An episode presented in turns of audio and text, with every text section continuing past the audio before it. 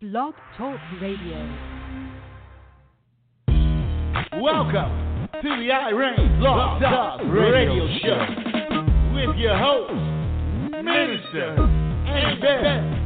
And you're listening to it on the Win Network.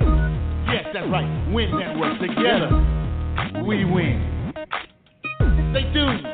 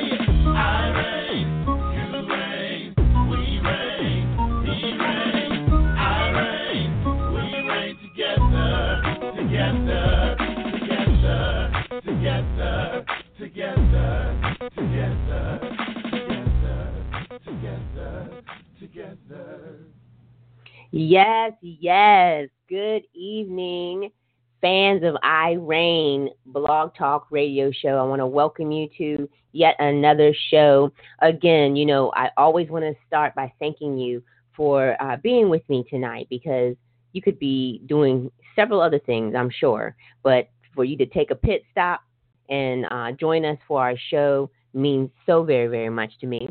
I am Minister Annie Bell, the host and creator of I Reign Blog Talk Radio Show, which is an outreach of Wealth Management Ministries Incorporated.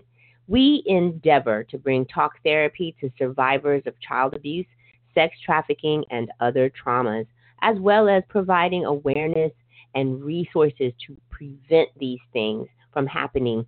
Um, and we give it out to the communities across the nation and around the globe. Um, Canada has just joined us as well. So um, we that's our 11th country that um, are listening to our show. So thank you so much, and um, please help us to spread the word.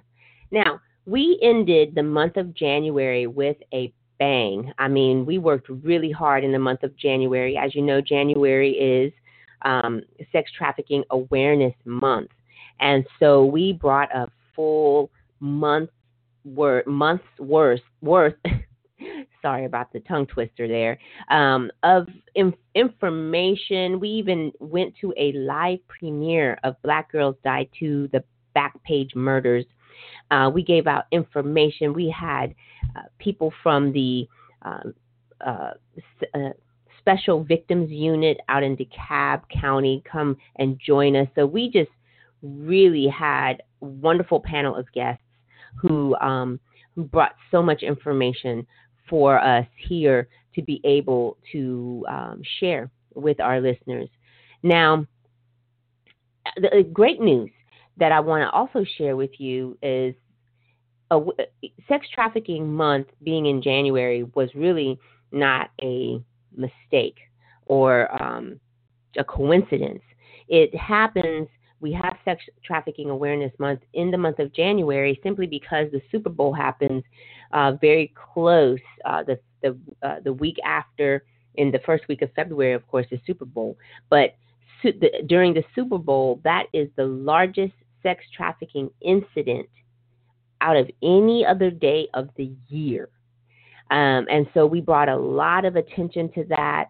Um, yes, enjoy your Super Bowl, enjoy all the festivities. I did, I sure did, but I kept my eyes open, and like so many others, kept their eyes open of what was going on around them, and they were able to detect some uh, uh, tra- sex trafficking incidents. Well, I'm happy to report that in California alone, just this one state, there were over 500 people were arrested for um, sex trafficking. Over 50 sex trafficking victims were rescued. 28 of them were children. Um, so I just want to applaud everybody. Woo! For all the work that you did to um, to keep your eyes open, eyes peeled, looking for those clues and cues to let you know um, and to call someone to let them know that there may be a possibility of uh, sex trafficking. Now, again, you don't have to know it all. You don't have to be certain that it is. If you just suspect, okay, that's a big, um, that's a big word right there that I want you to focus on. Is if you suspect it, if something looks weird, that is enough for you to make a phone call. Then let the professionals handle it from there. They will be able to go and investigate and, and see what's going on. And then if more if if they need to escalate it, then they will. If if it turned out to be nothing, oh well. I, I'd rather err on the side of caution uh, than for than not, and then uh, a, a, child or another victim um, goes unrescued. So again, just want to thank you. Now, if you want to he- read more about this story, I did publish it on my um, on the iReign Facebook page. The handle is iReign Stop Abuse and Abolish Sex Trafficking. Go on the page and read about it. It's it's really a great story. Um, again, we need to celebrate every victory that we have. Become a member so that you don't um, miss anything and you can be a part of our movement. Well, today, today, um, I have a very special guest. His name is Glen Hull, and he actually is a retired military, and he served our country and um, you know uh, and for for many many years to keep our freedom. But he himself did not have a great beginning, and uh, here to to come and tell us about his story, and we're going to do this a little bit different. Uh, I wanted him, his story is so engaging and so very, very intense that I did not want to do it the way I normally do it through like an interview process. We're just going to let him tell his story. I'm going to in, interject with a few things, um, you know, as questions as I have them, but we're going to let him just tell his story from the day of his birth all the way to his um, day of his triumph. So Glen Hull, please welcome to the iReign Blog Talk Radio Show. Hello. Yes, and um, we appreciate you being on the show um, and sharing your life story with us. I, you know, there. I know that there is um, a lot that you that we we have to cover. So I want to get started first before you start telling us about what happened, tell us about yourself. You know, like what rank um, do you, did you hold? Do you hold in the um, in the military as a retiree? And uh, tell us a little about your about your family. Well, I uh, served in the United States Army for uh, 30 years, uh, attained the rank of Command Sergeant Major um, by the grace of God, and um, enjoyed uh, my service to in the country. Um, well, I salute you for all the work, all that you have done in the military. Um, thank you so much because if, if not for you and the other uh, hundreds of thousands who are in the military, we would not have, you know, the the life that we have now. So I just want to applaud you and thank you for that. Thank you. You're welcome. Well, let's go ahead and get started. Um, and uh, tell a little bit about uh, your life uh, from you know day one. Well, from day one, um, it started off as a fighter. Uh, I was born um, three months premature with a twin sister. Uh, we were uh, micro preemies as um, she was a pound and I was a pound and a half at birth. My sister Carolyn um, it passed within um, three hours of birth, and the doctors had told my mother that I would probably not make it myself.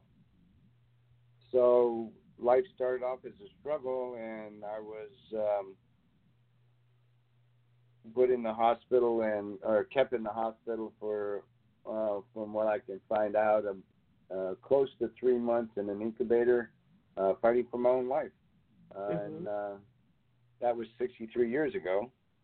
And um, my life uh, up to um, my teens was pretty much a struggle.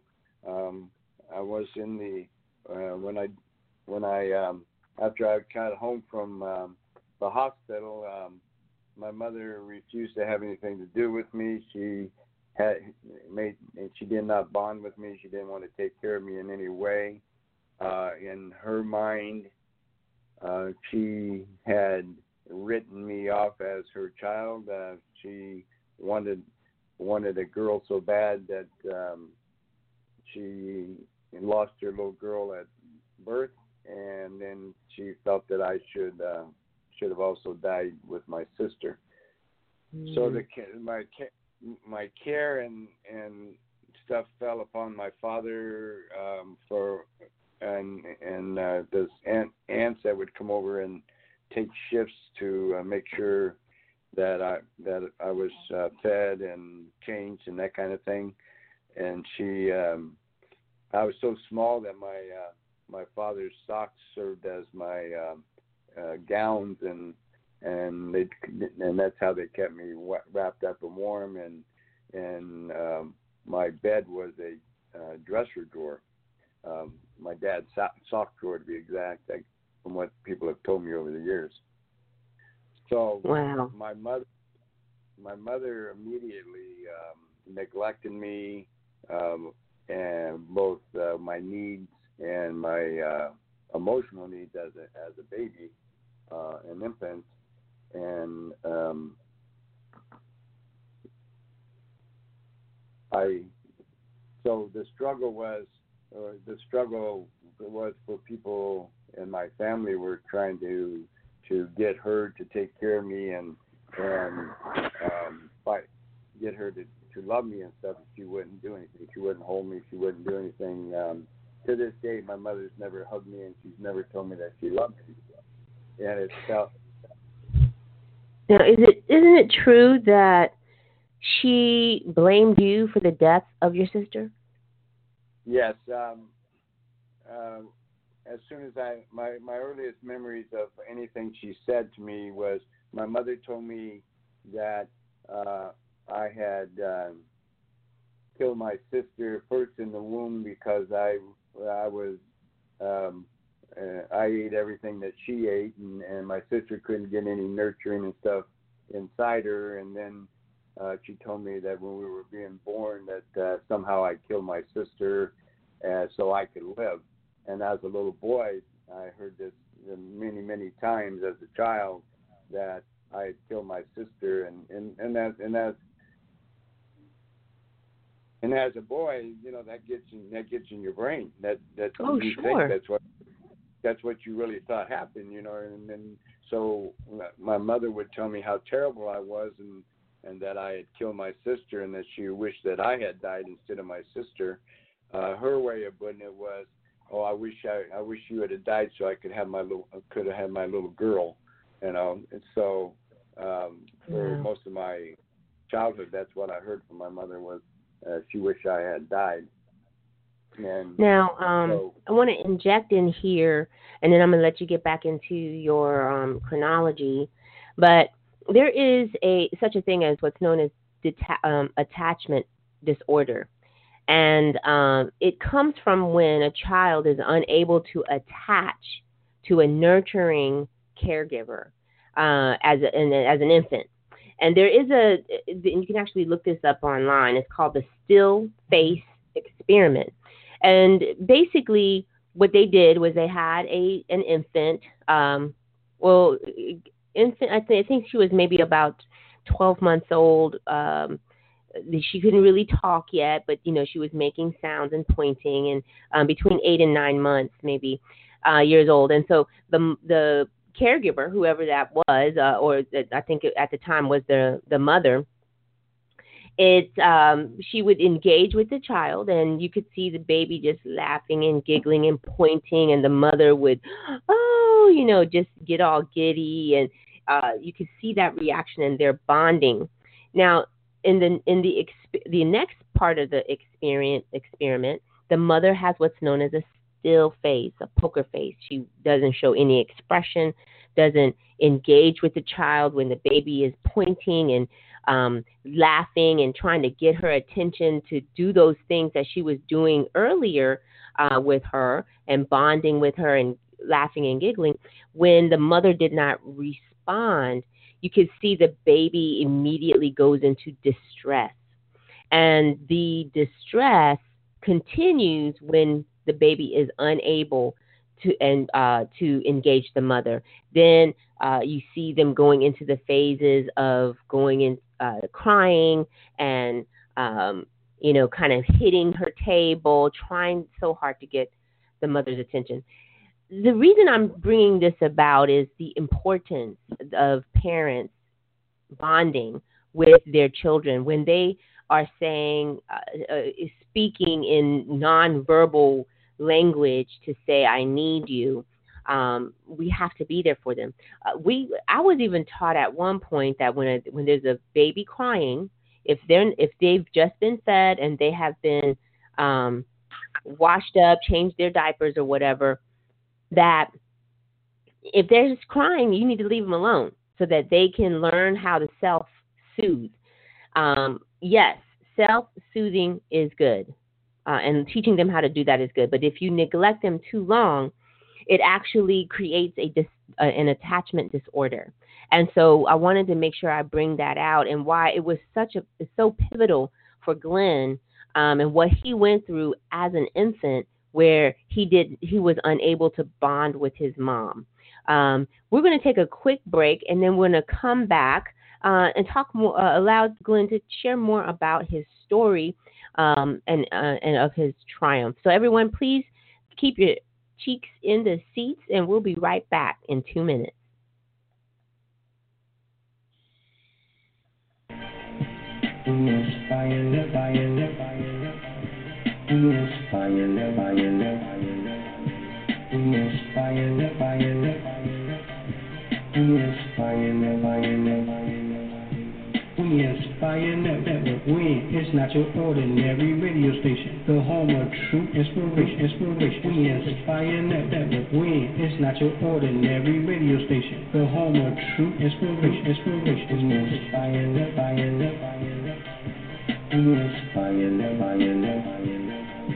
We inspire inspire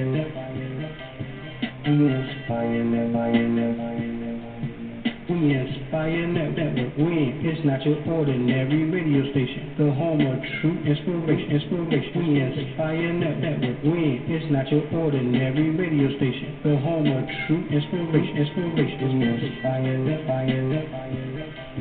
We it's not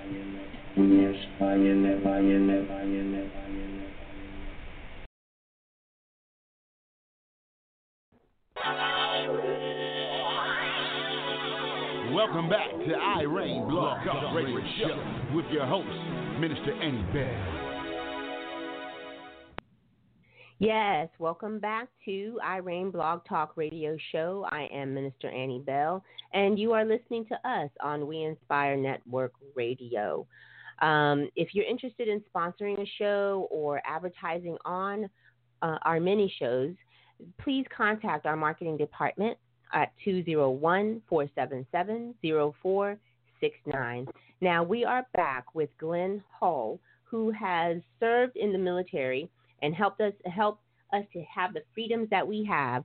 Um, served in there for over 30 years, but his uh, life as a child was quite tragic.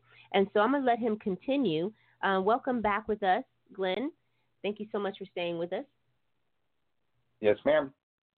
And um, you were basically before I cut you off, um, you were talking about how you were so small, so teeny weeny that you were kept um, safe in a dresser drawer, a sock drawer, and you wore.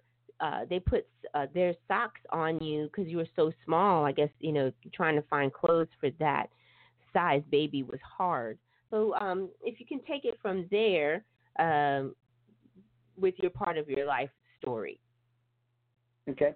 Well, right, taking off from where you were talking about the attachment disorder, my mother uh, her abuse started immediately in the in the form of neglect and and not taking care of of uh, my needs and not bonding with me.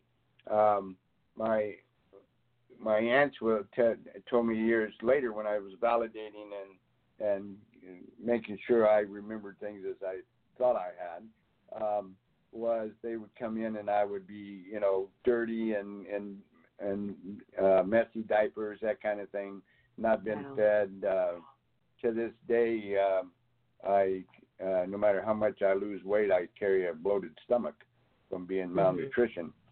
And so my mom and I, my mom and I never never never bonded as as um, mother, parent, and child. Um, Mhm. She hated me. She hated me from the start. She she made a point to make sure every day I understood she hated me and that I'd killed my sister. Uh, and, and my earliest memories uh, were of her just pulling me across the um, uh, surface, say the bed, and by my arm or by a leg um, to get me where she wanted me. And uh, one of my earliest memories of my mother was her having something across my face and uh, holding me down, and um, and I couldn't breathe. So Mm. that was the earliest abuse. I was around four four years old at that time. And, So now it has uh, escalated from neglect, um, p- straight up Into- pure neglect, with not feeding you, not clo- clothing you properly, not bathing you, to now physical abuse. Yes. Mhm. And the physical the physical abuse started when I from what I remember is when I started able to crawl and and uh, walk. The first part was crawling. Um, she would put a put her foot under me and kick me across the well to me it was across the room. It may have been just a few feet. Um, and Mm. or she wanted me she wanted me to stay still. She would stand over me and um, put her foot on me and hold me down to the floor, whether it was my stomach or my back or my head if she got a hold of my head, you know, because I was a, I was a toddler. And when she got when she have her angry fits, she would um, she would grab me by an arm or a leg and uh, and throw me across the room against the wall. Uh, my the very first physical abuse that terrified me as a kid it stands in my mind and will be there forever was my mom had put her hands around my throat and had put me against the wall at uh, shoulder level, her shoulder level, and was choking me. And my father walked in. Mm. And um, as a little boy, I remember uh, going back to my mind as that little boy. I remember my father walking in, and he would he, he grabbed her by Mhm. the hair and swung, swung her across the room or the hallway. And then he and he took me. He took me um, out of the house. Uh, he had a barber shop um, that he, that he would take me to to where I would be safe. As you know, years later, he would tell me. Um, so that was the earliest abuse and uh, physical abuse that I remember and, and she would have her fits of rage, and she would, you know, come and come after me. I was I was the kid that she she came after. She didn't come after my siblings. She uh, I had um, six siblings, uh, four brothers that that are were alive, and a sister. Uh, obvious my Carolyn had passed, and and a brother that had uh, was stillborn but she Wow. didn't go after my bro- she didn't go after my brother. She always came after me. Mhm. You know, I was the one that that that that her hate came out of. And then my father, about my father went to prison when I was around four four years old or so for embezzlement, um, and then the physical abuse got worse with my mother. Um, uh, my I remember my aunts would come over and they would have these really terrible fights about my condition I was living in. I wasn't allowed to um, um, be with my brothers. I couldn't watch TV. And TV in those days was a big thing, um, and um, couldn't watch TV or go to um, eat dinner at the dinner table. I had to stand in the kitchen, or um, my place in the house was always in a corner, sitting on my butt on my hands. If the, if she had a, a place where she could put me in a closet, she would put, put me in a, a closet. I remember there's a closet off the hallway. She would put me in and walk it, and um, she locked me in there hours at a time because I wasn't allowed to be with the family. And um, as so as Wow. as a as a, as a child, I I'm, I understood real quick that the the family dog was more important than I was, and got treated better too.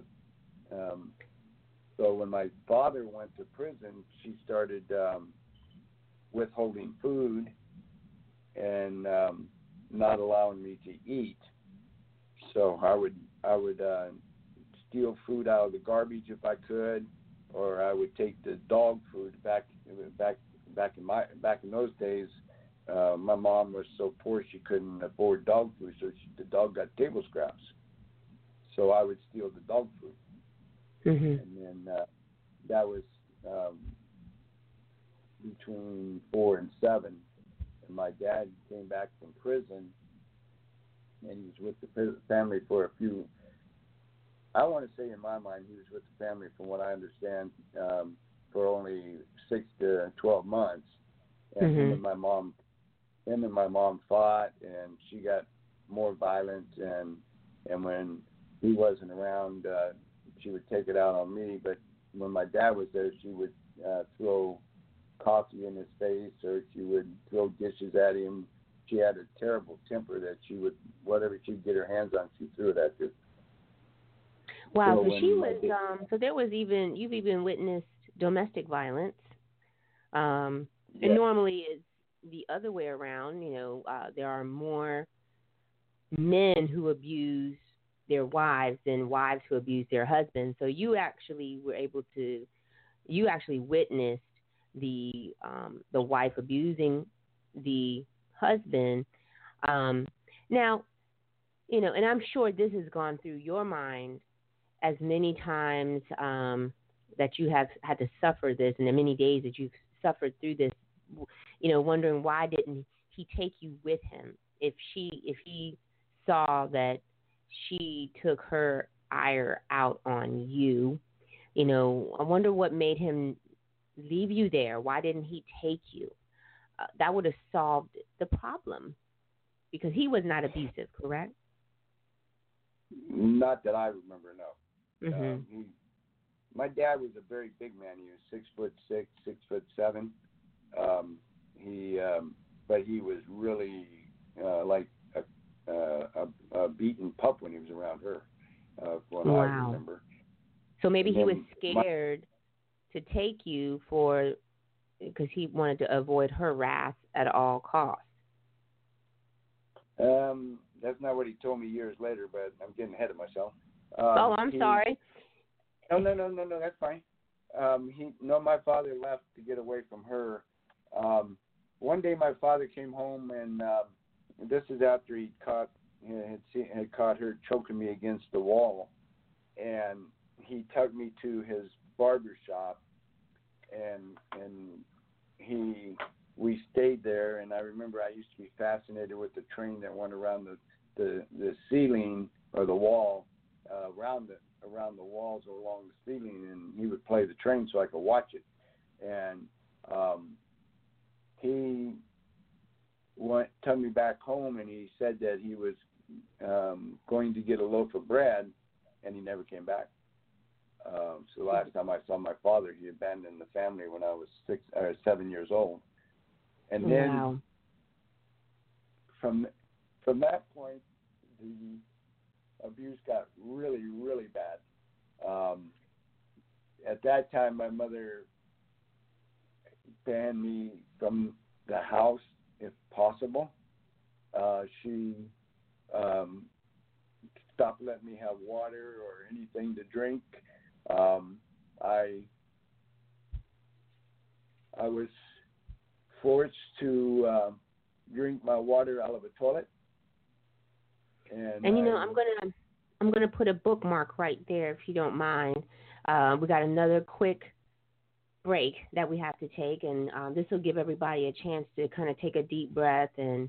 Because, like I said, this, your story is so intense. So, if you'll put a bookmark right there, everyone will be right back with another quick uh, break. Okay. Sadly, today, most of us know at least one person that suffers from addiction or substance abuse. Addiction does not discriminate. No age, gender, race, or classes of people are immune to the horrors of addiction. This epidemic has ruined families, claimed lives, and left loved ones devastated. Over 100 people die from overdoses daily, and over 20 million Americans suffer from some form of addiction. For this reason, author Lloyd H. Bell Jr. has written the book Clean and Serene. The author is an addictions counselor and recovering addict of over 13 years. He knows and has firsthand experience of being caught in the grips of addiction. Clean and Serene provides experience, strength, and hope for the still suffering addict. It can also be used as a tool in recovery. Whether it is used in a group setting or individually, this book was written to assist in the recovery process and encourage. Integrating inspirational, encouraging, and challenging scriptures, the author has provided a resource that is sure to change lives. If you or someone you know is battling with addiction, this book is for you. If you are in recovery, this is a great resource to add to your toolbox. If you are a group leader or addictions counselor, this is an awesome book for group therapy. Clean and Serene. Scriptural Meditations for Recovery is available nationwide in both ebook and print. Get your copy or a copy for some you know today from Amazon or Barnes & Noble bookstore. For less than $10, you can potentially change the life of someone currently paying the high cost of living with an addiction.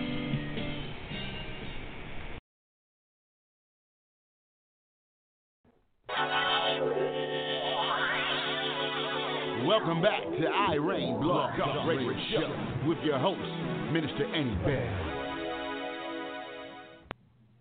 Yes, yes. Welcome back. This is Minister Annie Bell with I Reign Blog Talk Radio Show on the We Inspire Network Radio. Um, if I do want to offer a trigger warning at this time, uh, I know we're talking about some intense things, and some of our um, listeners I know have gone through uh, are survivors. And so, if this uh, acts as a trigger for you, if anything that we're talking about, please don't suffer alone. Um, call and reach out. We have uh, prayer every Thursday on Facebook as well. And so reach out to us. Uh, get, become members of the I Reign um, Stop Abuse and Abolish Sex Trafficking group. And we also have uh, counseling available and uh, talk therapy available. Just, just don't suffer alone we were just uh, talking with Glen and uh, talking about how in his Glen Hull and how his life had taken even a worse, um, you know, route of abuse since his father had abandoned them at a, a young age. So you were talking about Glen. Welcome back again. Uh, you were talking about how you were now uh, forced to live outside, um, not on the streets, but you were living outside of the house. So, can you kind of talk about talk about what that looked like? Yeah, my my mother lost her house. They they somehow they had like a brand new ranch type house when my when my dad left, and they um so she lost her house, so she moved in into a a house that was in the orchard of Washington State, an apple orchard, and Mhm. it had a front had a front porch on it and was screened in, and so that's where she threw uh, a pile of of uh, blankets uh, and said that's where you will, that's where that's your home now, and so she would not let me inside the house uh, nighttime, and I was out in the elements on this porch with. Uh, um, an open um, cesspool um, and so the the the the rats would come out of there at night, and the bats would fly around uh, through the through the porch because they'd be out there eating bugs and and Oh my uh, sucking sucking on the uh, apples, uh, you know, the rotten apples uh, after a harvest, and so I would lay in a corner at night and uh, I would uh, be terrified all night long. Uh, and at this uh, time, you're how old? I'm a little over seven years old, Oh my God. and and my and I would stand outside, um, and I, um, at first I would be, you know try to I'd beat on the door or the wall, and then she'd come out and she'd whip me or beat on me, and then leave me crying and, and, lock me out out of the house. And then I would stand outside the house watching the inside of the house as my brothers and her were doing what families do, you know. So Mm. uh, oh my I- gosh.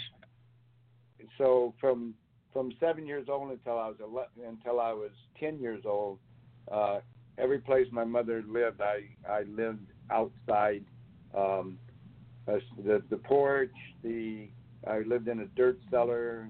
Uh, one at one place, another place I I lived in a uh, um, a wood a wood um, shed where where you Mhm. would keep the keep the axes and tools for wood uh, c- cutting, and anybody uh, from those days knows that was just uh, uh, four walls with nothing else around it, Sure. No insulation. and And you would get- Um, Some blankets. my Betty, are you there? Yes, I was asking, do you get a? Did Um, she give you a blanket or? No, she, um, my an aunt, an aunt or an uncle would come by and see uh, didn't have bedding or a mattress, and they would they would bring one. They would bring them out and say this is his bed, and then as soon as they left, she would give it to one of the other boys. And then if I did have a bed, um, the bed that I had in uh, on that screened-in porch was filled with um, maggots and stuff from the Oh. from the from the animals that I Oh. would, you know, the an- they would bite on my feet and stuff at night. And like I said, I was terrified. I during the night I didn't sleep very well because I was Sure. scared of the animals. And then Oh my I would, gosh. you know, I would sleep. I'd fall asleep from exhaustion. You know, Mhm. but Mhm. yeah, I was I was very very unkept and very dirty in those days. Um, uh, to this Now, day, I wanna- still. I want to make sure that our listeners understand. I mean, you, you didn't live in Hawaii where the weather was nice at night.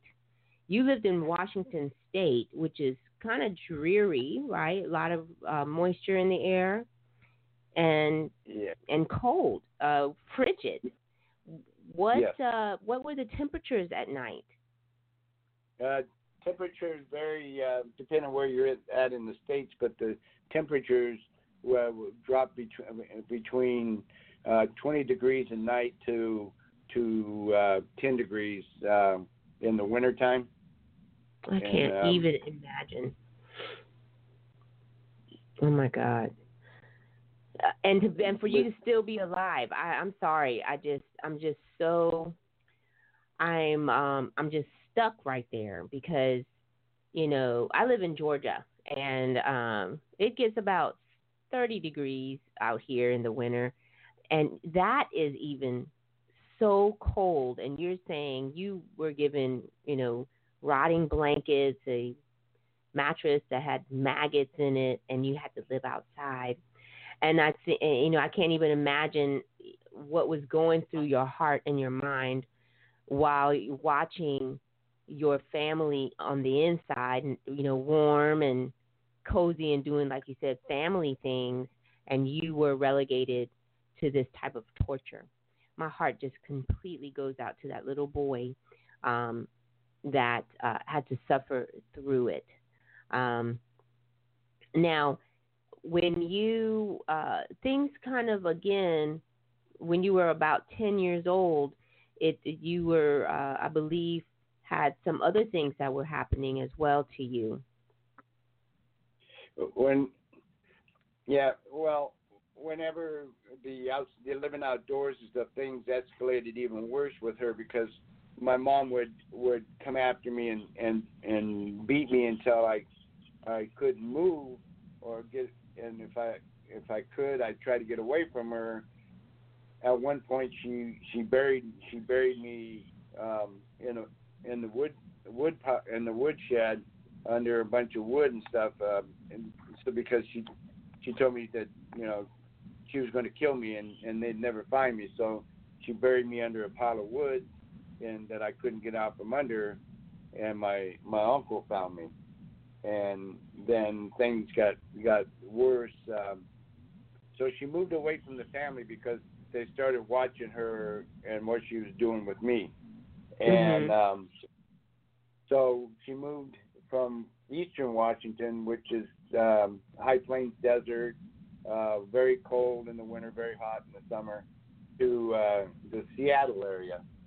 And she, at, she, at one point, we lived in a in a place uh, in Maple Valley in which she chained me to the tree, chained me to a tree because she knew I would run away from home. And Mm. at, at in Maple Valley, the, the was the first time I was 10 years old, and I was sexually molested uh, by a female um, lady, um, and that was the the first um, sexual abuse that happened to me as a kid.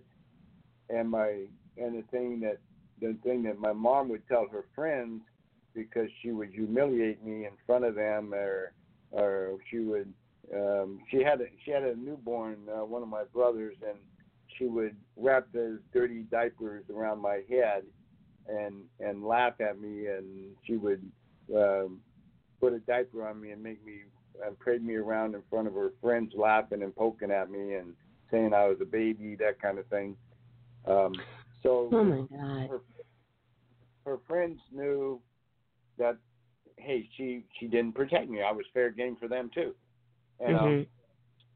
So it was around that time that my mother started allowing um, my brother two brothers uh to start um physically abusing me also. And uh I had to stand there and just take whatever they whatever was happening and couldn't fight back. So the so whenever she found you know she figured out that she could humiliate she could humiliate me and then not get in trouble because uh, after all of it was my brothers that were picking on me or she'd send me to school uh, like in a diaper or she'd send me to school in dirty clothes and the kids would would tease me you know they would they would pick fights with me um and I just become this this shriveled up little kid that wasn't going to say nothing. I, I didn't talk. You know, I, I was too scared to talk. Uh, I You just know- shut down. I'm I'm I'm appalled, absolutely appalled at how many people could have been your rescuer. Your mother was Yep. not hiding her um, uh, hiding her abuse and torture, but and they knew and know about your un- your uncle, your aunt, your dad, I'm complete and and her friends. Um, I'm completely appalled at them that uh, they did not rally up you you. And uh, sure, everybody has their own lives to lead, and um, possibly even maybe they were struggling financially and or didn't feel like getting getting into any kind of argument with the with your sister. But somebody should have set aside their own feelings and their own comforts and um and stood up for you. And and if you know one of the things that one of the thing goals that we have in this show is to give empower people to do something about it. Um we all know when something is not right uh, unless there is some type of mental illness. And and I believe your mother when she lost your twin sister something broke in her. And um and she was unable to fix it. Um, and she should have received some help as well. She I don't know if she needed some counseling, um, but she should have received something as well. So because what she did to you was uh, again a- abusive, um, and I believe the cause of it was more than just that that she had a hatred for you because the sister died. Your sister died. There was something. There was a mental breakdown, an emotional breakdown that should have been addressed. Um, when we come back from this next station identification break, we're going to again hear more about um, his life and how he. I'm just so thankful that he survived. I'm just again just completely in awe. Um, so everybody, please stay tuned so you can hear the rest of this story of triumph. Stay tuned.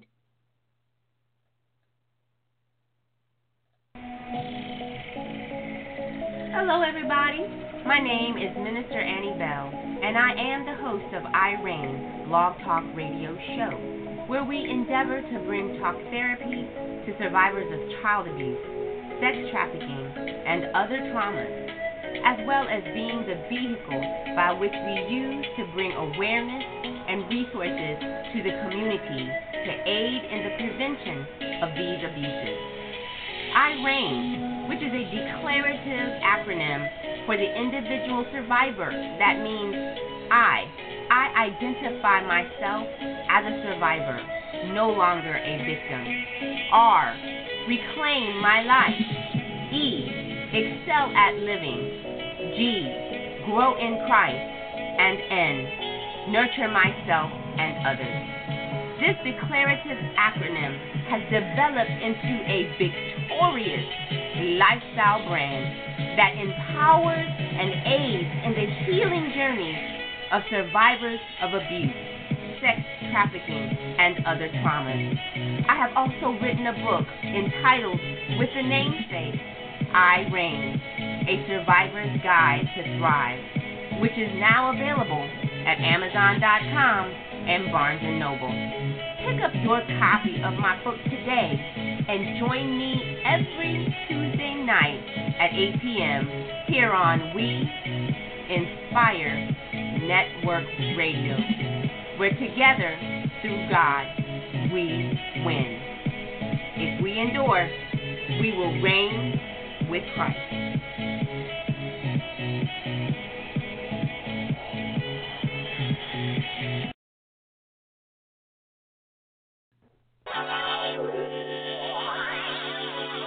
Welcome back to I Reign Blog Talk Radio Show with your host, Minister Annie Bell. Yes, again, welcome back, everybody, to the show, uh, I Reign Blog Talk Radio Show, where we again endeavor to bring talk therapy to survivors of sex trafficking, child abuse, and other traumas. Well, um, we're here again with Glen Hull, who is uh, a, a, a, telling a phenomenal story of his life that, again, I, I'm still completely confused at how he survived it. Um, from a preemie to uh, neglect and then the physical abuse, and then he's just now beginning to introduce the part of his story about the sexual abuse. So, again, welcome uh, back, Glen Hull. Thank you for staying with us. Yes, ma'am. Well, let's go ahead and pick back up where um, you said that he, she was, you know, it had escalated even more, um, and that you would be chained to the tree so you won't run away. Because uh, obviously, when you ran away, you were able to maybe find some food somewhere else to eat. Um, I ran away to get away from the the beatings because I, I, I as as I got a little older, you know, I'm I'm nine ten years old now, and I realized that uh, my legs are faster than hers, and I can get away from her if I if if if I my I was always on guard. My ears were always listening. My eyes were always looking uh, because you never knew when she would strike, or and I never knew what she was going to do. She would she might have a razor strap in her hand. Uh, a razor strap is what they used to do to sharpen straight razors. Uh, yes. She, or she would have a belt in her hand, or whatever she could get her hands on, a stick, a broom handle, and she would and she would just hit me from out of nowhere. So I I learned early on to I was like a caged animal. I was always on alert. So Mhm. as I got as I got older, I learned run. You know, I'm not big enough to fight. I, I Mhm. tried that. A couple, I tried that a couple times, and it just got me beat into the ground. And so I learned to run. And so you know, as as survivors, we learn to fight or flight, and I and I did flight many times, and I did Yeah. so I would run. So she she she figured out she didn't have any place to put me, so she would chain me to a tree in the backyard um, instead of the dog. And then um, a neighbor lady um, sexually abused me, uh, um, and that was the first time that that I encountered didn't know anything like that. And I'm a nine year old kid. I have no idea what the heck that's all about. And then my mother, my mother moved from there to uh, Seattle, Washington, and for the first time in many years, I was inside the house. Um, but it was in a unheated basement in a washroom uh, with uh, broken broken windows. And but in the city, she couldn't put me outside because somebody would would report her. Mhm. And uh, so she um, had me in um, the um, the cellar, and I learned to. that's when I learned to start running away, and I started uh, finding food uh, in trash cans. I, I, I, as a as a little boy, I, I learned that restaurants and they would call them cafes in those days. They had they would throw their scraps out at uh, night, so I would Mhm. I would go I would go around there and uh, and I would and I would take I felt like I was stealing even though I was taking food out of the trash. Right. And then I, and then I got caught taking food out of the trash. And this lady, you know, she pulled me into the cafe in the kitchen, and I thought I was in trouble. And she uh, made me take a, a bath. They had a they had their apartment behind the cafe, and so she made me take a bath, and she uh, she fed me, but she Mhm. but she, she knew that I couldn't stay there, but she she told me that instead of stealing food, just knock on the door when I ran away from home, and and she'd make sure I had I had a sandwich. Wow. And then uh, and then the hobos in uh, around the place called Green Lake.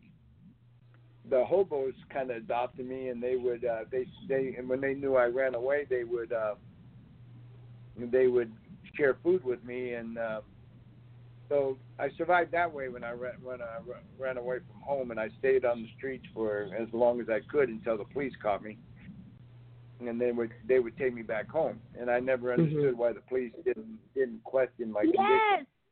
Oh my You know. gosh! If I could just knock them on their heads and say hello, you know. And again, but that was back then where, um, you know, That was in the uh, 60s. you- you- yeah, and people didn't talk about the abuse as much. Um, you know, there weren't laws protecting children as much as they are now. But still, some, you know, you were in the hands of someone who could have helped you, um, you know, uh, get away. Now, I wanted to address, and I don't mean to digress, but I wanted to address something as well. When you were 10, you said you were sexually uh, molested by the female neighbor. Was there penetration, or was she was it just sodomy? No, this, the female was uh, more of wanting me to be like a baby and suckle on her and that kind of thing.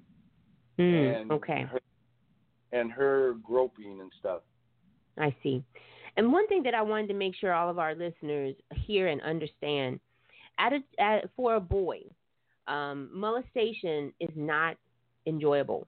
Um, and, and a lot of people think and that that is part of the stigma why boys uh, they don't really talk about sexual abuse, um, especially with the same sex, but even with the opposite sex, because they there there is a second victimization when um, these there someone who's whoever they're sharing it with says, "Oh man, that's that's good," you know, um, all boys want to be uh, sexually active, but that's not true. Again, developmentally speaking, they're not ready for sex. So even though the penises may get um, uh, erect, because they cannot ejaculate, it's it's a very painful experience for boys.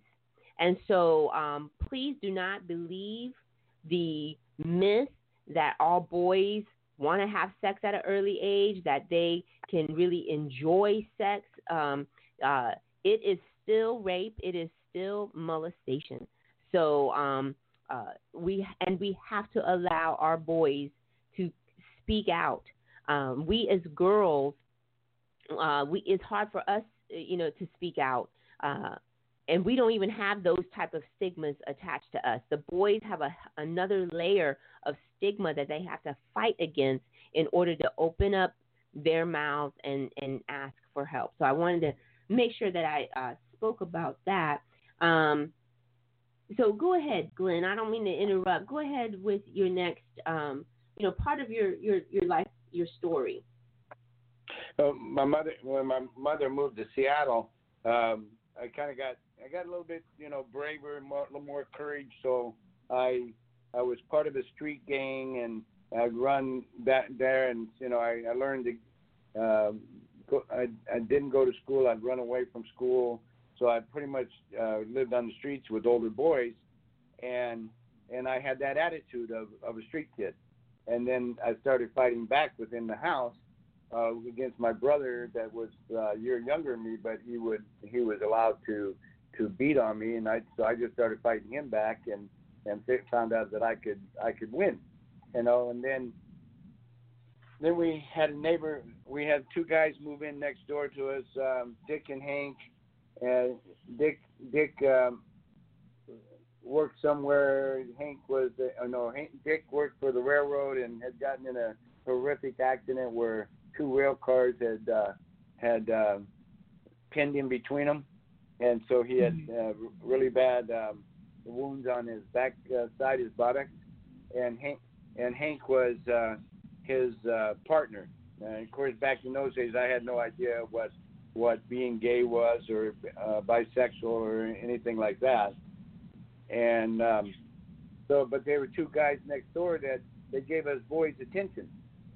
Mm-hmm. So any attention at all, you know, I, I was like a sponge. If I if, if I thought I could get some attention, I was there, you know. And one day, my mother, I got my mother pulled me out on the out on the porch um, of the house, and she was beating on me and and knocking me around the the porch, and I was trying to get away from her, but she's holding me by my hair, and she kept hitting me, and then she looked at Hank who was standing there watching her, and she threw me in the yard. She goes, "Do whatever you want with him. I don't care." And I won't use the colorful language she used. Mm-hmm. And she threw, she threw me in the yard, and she threw me to the wolf. Wow. Because because from that day forward, Hank physically abused me, and within a short period of time, Hank beat me, and then raped me. And he would, and he can, and he continued to do so for six months or so. Was that a daily occurrence or?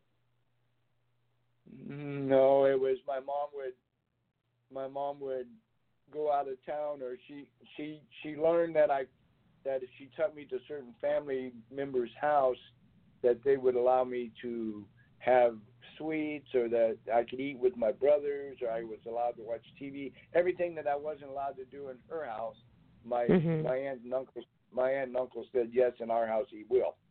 So she would she would leave me with an aunt that would do her bidding, if you will, and or she left me with Hank. And even after I even after I disclosed to her that what he was doing to me, she said, "You deserve it. You don't deserve to live. I don't care what he does to you." Oh my gosh. So she would oh leave me at she would leave me at his house. hmm So he she would purposely do it so that you could be tortured even the more. Yes.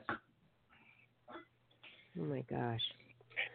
Um, this is uh, again uh, such an intense um, story. I, I, I'm gonna take another station identification break, and everybody just take a deep breath. And um, his, his, story of tri- triumph is coming.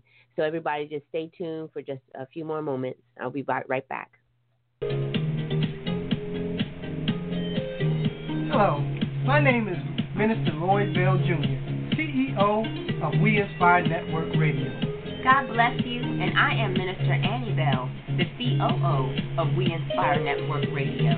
We had you, our listeners, in mind when we created We Inspire Network Radio, or as we like to call it, Win Radio. We incorporated your thoughts and opinions to ensure that our programming will embody true inspiration. And we will continue to bring relevant and heartfelt shows that cater to the needs and wants of our growing listener base. Please subscribe to our network so that you can stay connected. Join us here every week Where together, through God, we win.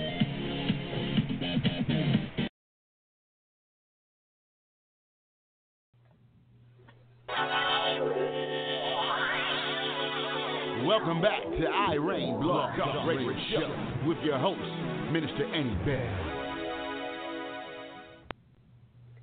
Again, welcome back to I Reign. You are listening to a special 90 minute broadcast um, of Glen Hull and when uh, entitled When Mothers or Moms Abuse. Um, for those who don't know, we are a uh, outreach of Wealth Management Ministries where we teach uh, financial literacy and also offer Christian counseling to help bridge the gap between the rich and the poor. Um, so, if you are in need of any type of counseling or even financial literacy programs, please do not hesitate to give us a call at 201 477 0469. Uh, we're back uh, with Glen Hull, and he was talking about now the phase of his life where he is being sexually uh, abused. He's being raped by the neighbor, uh, male neighbor, who her, uh, who his mother has allowed to do, allowed him to do whatever he wants with her son. Glen, thank you so much uh, for staying tuned. Um, go ahead and finish telling us about this phase of your of your story of your life. Um, so, so, for some reason, at, at, after this started, my my mom left me at one of my aunt's house, and um, my aunt would would do what she wanted her to do. So I was restricted to the basement of my aunt's house. I wasn't allowed to watch TV uh, because my mom would go like the weekends to her to uh, her family's house, and she didn't want me to go with her. So I was playing um, house, if you will. Um, imagine a a ten year old boy that knows more about sex, knows more about adult stuff than what he should know. Mm-hmm. So I was, so I was playing doctor with one of my cousins, who was a couple years old, younger than me, and my aunt walks in, and of course my aunt my aunt um, got very mad, upset um, because my my cousin and I are walking around with no clothes on, and Mm-hmm. and then so she she beats beats me and then calls the police.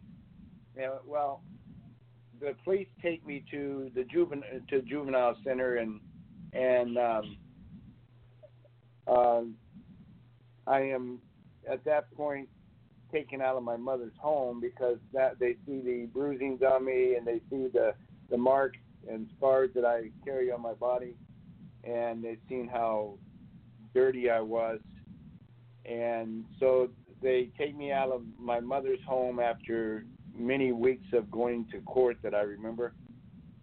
But the but the the the the thing that amazed me years ago was I defended my mother. I tried to hide the abuse.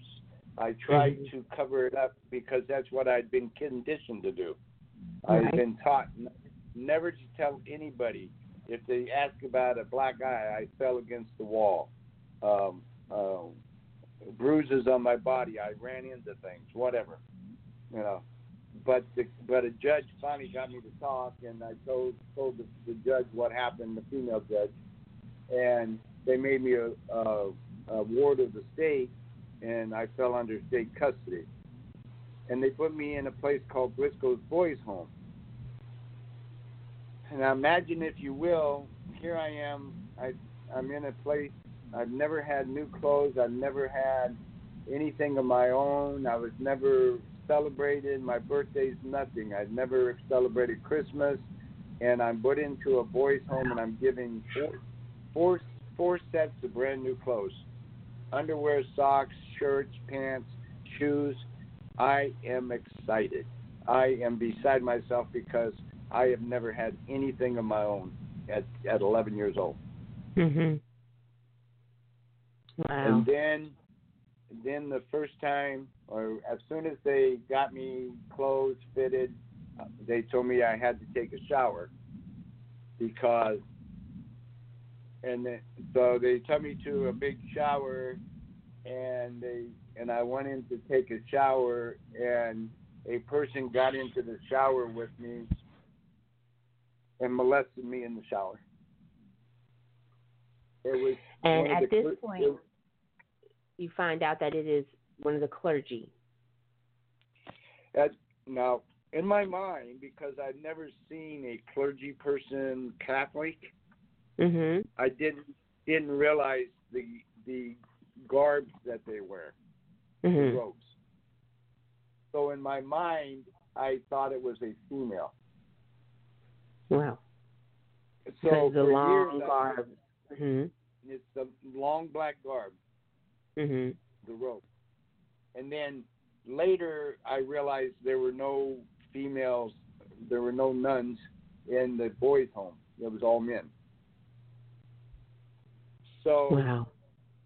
for the next four years, three and a half, four years, me and the other boys of the school were physically and sexually abused by the older boys and by the Mhm. clergy.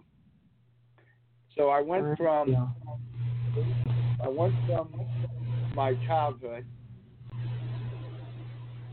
to Briscoe's boys' home being sexually abused and raped. And I really, really thought at that time that I was a bad, bad person. Mhm. I thought that I thought that I deserved what I was getting. I must have done something really terrible, like kill my sister, and all I wanted to do was die. Sure. And and it makes sense. Uh, I want to touch base on a couple of things too, as as far as our for our listeners. Uh, when a child, first of all, children in their developmental ages, they are not curious about sex. Um, they might be curious about body parts. Like a girl might say, "Well, what is that?" When they if they see a penis or something like that, but not nothing sexual. So introduction to sex is normally done by an adult. So if there is um, or a or another person who has been another child who has been abused themselves. So the initial contact, sexual contact, is normally by an adult. And so um, because we, uh, excuse me, as children, we um, only know how to uh, imitate or you know uh, do what we are have been shown. That is why you see some of the younger children who will have sexual um, contact with other children. And so when that happens, you know, our laws need to protect the child because still, even though the child might have perpetrated a, a, a sexual act or many, it's still that the, the child was first abused by an adult. um, or, uh, or, or, or abused by a child who was abused by an adult. And so they cannot be held responsible and be sent away uh, to jail or juvenile facilities. They need therapy. Um, so I wanted to touch on that, that uh, Glen, and I know that uh, for the many years of therapy you've gone through, you know that was not your fault, even though you may have been the one to initiate the act. Um, and you know we have to make sure across the country that our children are protected um, all the way around. And um, and secondly, we don't have you know uh, proper therapy even now. Uh, as much as there's much awareness there is about it, uh, we still don't have as uh, as much uh, therapy or counseling or something that um, that is awarded to those who have been abused. We, I mean, if we don't seek it out ourselves, a lot of times we don't receive that. So, um, did you get some counseling? When did you start getting counseling? Because I can tell by the way you talk that you have received some counseling. Yep. Uh, my earliest counseling was in the juvenile hall in the boys' home. Uh, the boys' home because it was mandatory uh, that you receive counseling. Uh, but my counselor was um, a young guy that was just getting into the ministry. Uh, Mhm. It was it, so um, he wasn't one of the the predators, uh, Mhm. not ever to me. Um, and he was, but he was still also controlled by the older older clergy. Um, so my counseling started there, and it, and it was it was intense because I was a angry, destructive kid, you know. Oh, Uh, sure. So, so my my counseling started then, and then and then when I was in the military, I I um, I received counseling, but I got I received it through the through the uh, the chaplains Mhm. because in the military in the military, if you go to a doctor and you got those kind of problems, then it, they're going to discharge you. Right. And of, of course, I didn't want to be discharged, so I stayed away from that kind of thing. Uh huh. Wow. Well, we're entering into our uh, last quarter hour, and I'm going to take one last quick break. When we come back, I want to talk about more about your triumph, um, how you uh, went into the army, and you know what were your thoughts, and um, and so we'll we'll talk a little bit more then about your triumph and uh, go from there. So everyone, please stay tuned for our last half hour, last 15 minutes. Have you priced commercials lately? Advertising can truly break your budget. At Win, we eliminate the most common hurdle to advertising. Advertise with Win to reach potential customers locally, nationally, and internationally for as low as $150. Yes, that's right, $150 per commercial. We Inspire Network Radio is a new and rapidly growing online radio network that boasts of dynamic seasoned show hosts who are drawing audiences from across the nation and abroad. Africa, Australia, Scotland, Canada, just to name a few.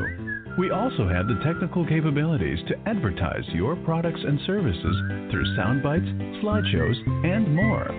No long term contracts. You pay per show. Advertise on Win, and you are sure to be a winner. For more information, call us 201 477 0469. Email Annie Bell at wealthmanagement-fs.org.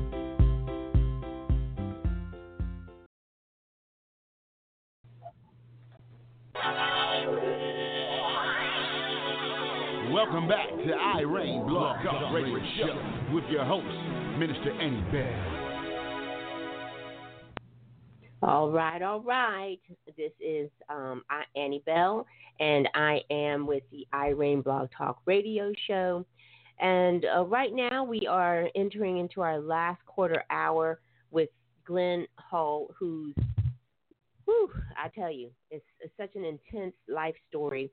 I'm so thankful that he is alive. I mean, he has had so many uh, close calls and so many incidents that may have taken others down, but he is still with us. He is, um, and not only that, he has served his country through the Army for 30 years. So, again, I applaud you, uh, Mr. Hull, Hull, and thank you so much for staying with us. Okay. Now, um, go. Let's talk about your triumph. Um, you at, at at what at what age did you decide that you're going to go into the army, and and what was your rationale? Um, I was 18 years old. I had come, been out of the boys' home since I was 16. Um, lived with an uncle who um, took me in because the boys' home closed down, and but that was a dysfunctional family, and with all my anger and stuff, uh, they couldn't handle me. So I I was so angry at the world that I, I wanted to die. And so I said, what better way than to go in the army, go to Vietnam, and die a hero, you know, die Mm. somebody. Because my mother used to spit in my face every day and tell me I would never be anybody. Mm-hmm. And so I joined the army because I thought I was going to go to Vietnam and, and die. Well, that never happened. Um, Yay. God or God or a higher power uh, had other plans for me. Mm-hmm. Um, I spent I spent 30 years in the military and I never touched foot on on foreign soil as a combat soldier. wow. Even though even though I, even though I was trained to do that and I did train other soldiers to do it, but I never t- stepped foot in harm's way, which is amazing. Um, then, but the army turned me around, and the and the very thing that motivated me in my life, and it still motivates me to this day, is my mother spitting in my face in the boys' home, throwing me down a flight of stairs, telling me I would never be anybody. Wow. So in my in my child's mind, I decided to prove her wrong, and that and that was my motivation. yeah. So my my main abuser in my life became my main motivator in my life, and that doesn't sound weird. Um, Mhm. And in the army, I found a a home. I found um, camaraderie among soldiers. Yes. They became yes. my they, they became my family. Um, Mm. I was I um, learned in the army many many things. Uh, uh, thank God, and one of them was to be a a uh, leader and a counselor, and uh, helping other soldiers that were like I was. And then once I decided, once I left the army, um, a very beautiful lady uh, who was um, a survivor of the Nazi concentration camp, and, uh, and, and an Italian gentleman uh, who was also a survivor of Nazi Nazi Germany. Um, they they became my uh, motivation because once I knew their stories, I said if they can do that, then I can move on with my life without having to be. The main thing I learned was do not stay a victim because staying a Amen. victim, staying a victim destroys your life. That's right. That is so right, and that's the R. Um, I'm sorry, the I in our acronym. Uh, I am a survivor, no longer a victim. And once you're out of the victim mentality, uh, that is when you truly can begin to uh, thrive. Now, my question: all these years while you were going through, how did you keep from completely losing your mind? I didn't at one point. At one Mhm. point, I lost my mind. At one point, I I became a a all I became was a fighter on the street. I had no feelings. I had no emotions. I didn't care what happened to me. And then I, I went from there from the time I was 11 until I was uh, until I joined the army, and I just didn't care. I didn't care what happened to me. I would pick fights. I would try. I would put myself in harm's way, hoping somebody would hurt me or kill me. Um, Mhm. And then when I and then in the army, I ran into uh, who would become my savior. It would be a guy by the name of Sergeant Polk, and he took me under his wing and taught me to be a soldier, and that was my turning point. And you know, thank God for someone who um, can step in and and take us under our wings because we, even though we are strong and we have survived, we still need someone who will who's willing to uh, allow us to come, you know, to to aid our healing uh, or take us to our next level of healing. So. I, I just applaud that person, uh, which you said was Sergeant Polk, um, who who did that. Now, you obviously have some things going on. What are some of your you know your future endeavors, or what are you doing right now uh, to help people? Oh, doing some fantastic things. I'm I'm um, obviously I'm doing some uh, some talk shows, uh, which I'm really enjoying, and thank you for having me. And oh, you're very I've done- welcome. and I'm I'm doing a lot of advocacy work on um, several sites of mine and my partner's sites that we're working. I do writing uh, for male survivors because, in my experience and my research, there's very little out there for male survivors. Um, that um, so through our through our uh, organization, we have um, it, we have it was me campaign. We have the Incest Survivors United Voices of America, uh, which are the two ma- main organizations, and then I'm the founder of uh, Quest for Survival, which is a, a page that I do.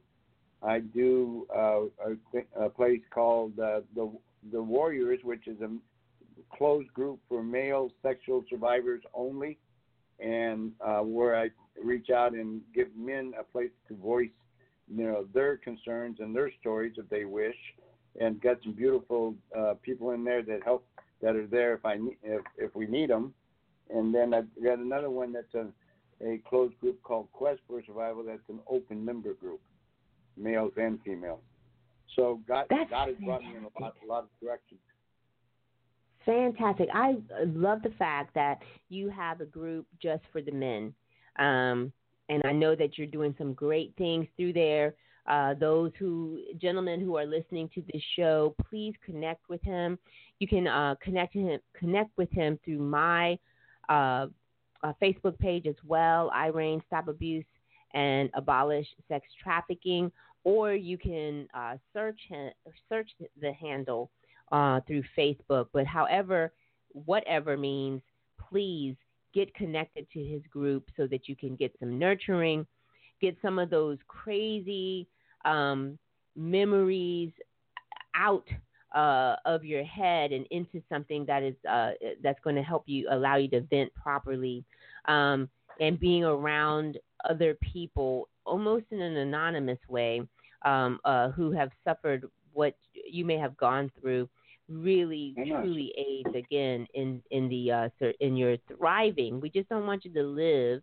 We want you to thrive um in your recovery um and the recovery process it takes some time uh w- w- wouldn't you say that glen that it takes some time Uh, it takes time, and and and I think the thing is, and and for, especially for men, which men are very close-lipped about things, and we don't talk, we don't talk about the the intricate details. Is it's it's it takes time to heal, but it's also a life life uh, process. It's, it doesn't Yes. mean you're going to be a victim. Doesn't mean you're a victim all your life. You just got to understand it's always going to be kind of like in the background that's you know, right and and and we and we just we we work our way through things. That's right. And our bodies are um, as, as our minds are create we're created to heal from the inside out. And so you might not see uh, changes on the outside, but if you are taking steps to heal and to um, uh, thrive, you're going to see things more, feel more things on the inside before you see it on the outside. So, now, Glen, uh, for our listeners, how can they get in touch with you or your team? They they can reach out through our incest survivor uh, organization, or it was me campaign organization. They can Google that, and it will take them to the the site, or they can look us up. Um, me specifically as Harold Glen Hull on Facebook. Um, if they would just, you know, when they do a friend request or whatever, I normally go back and look. Uh, the okay. or, the organization is uh, www.isuvoa.com. That's the, uh, where uh, they can reach out and leave us a message. Great. Um, you are a true hero, a true warrior. I am so uh, humbled to have had you on my show. And uh, thank you so much for being so candid with your sharing your story and your um, and your triumph, Glen. Thank you so much. Thank you for having me. I appreciate You're very it. welcome. You're very welcome. And for that, of course, I would great job. Um, as we transition to our wisdom to reign, I just want to say the greatest revenge over our enemies is our own success. So succeed in your recovery, succeed in your healing, succeed in your life journey. Um, to make a donation or to get in touch with me or my team, please go to www.wealthmngt.org. And of course, you can follow me on Facebook and Twitter and Instagram at iReign, Stop Abuse and Abolish Sex Trafficking. You can also go to YouTube channel, which is I Reign Blog Talk, and become a subscriber. All of our shows are uploaded on our YouTube channel. Now, I want everyone to repeat after me. I reclaim my life. I excel at living. I illuminate the dark. I grow in Christ and I nurture myself and others. Let's reign together with Christ. I will see you next Tuesday at 8 p.m. for another informative show on Talk Therapy. Thank you so much for staying with us. Bye bye, everybody.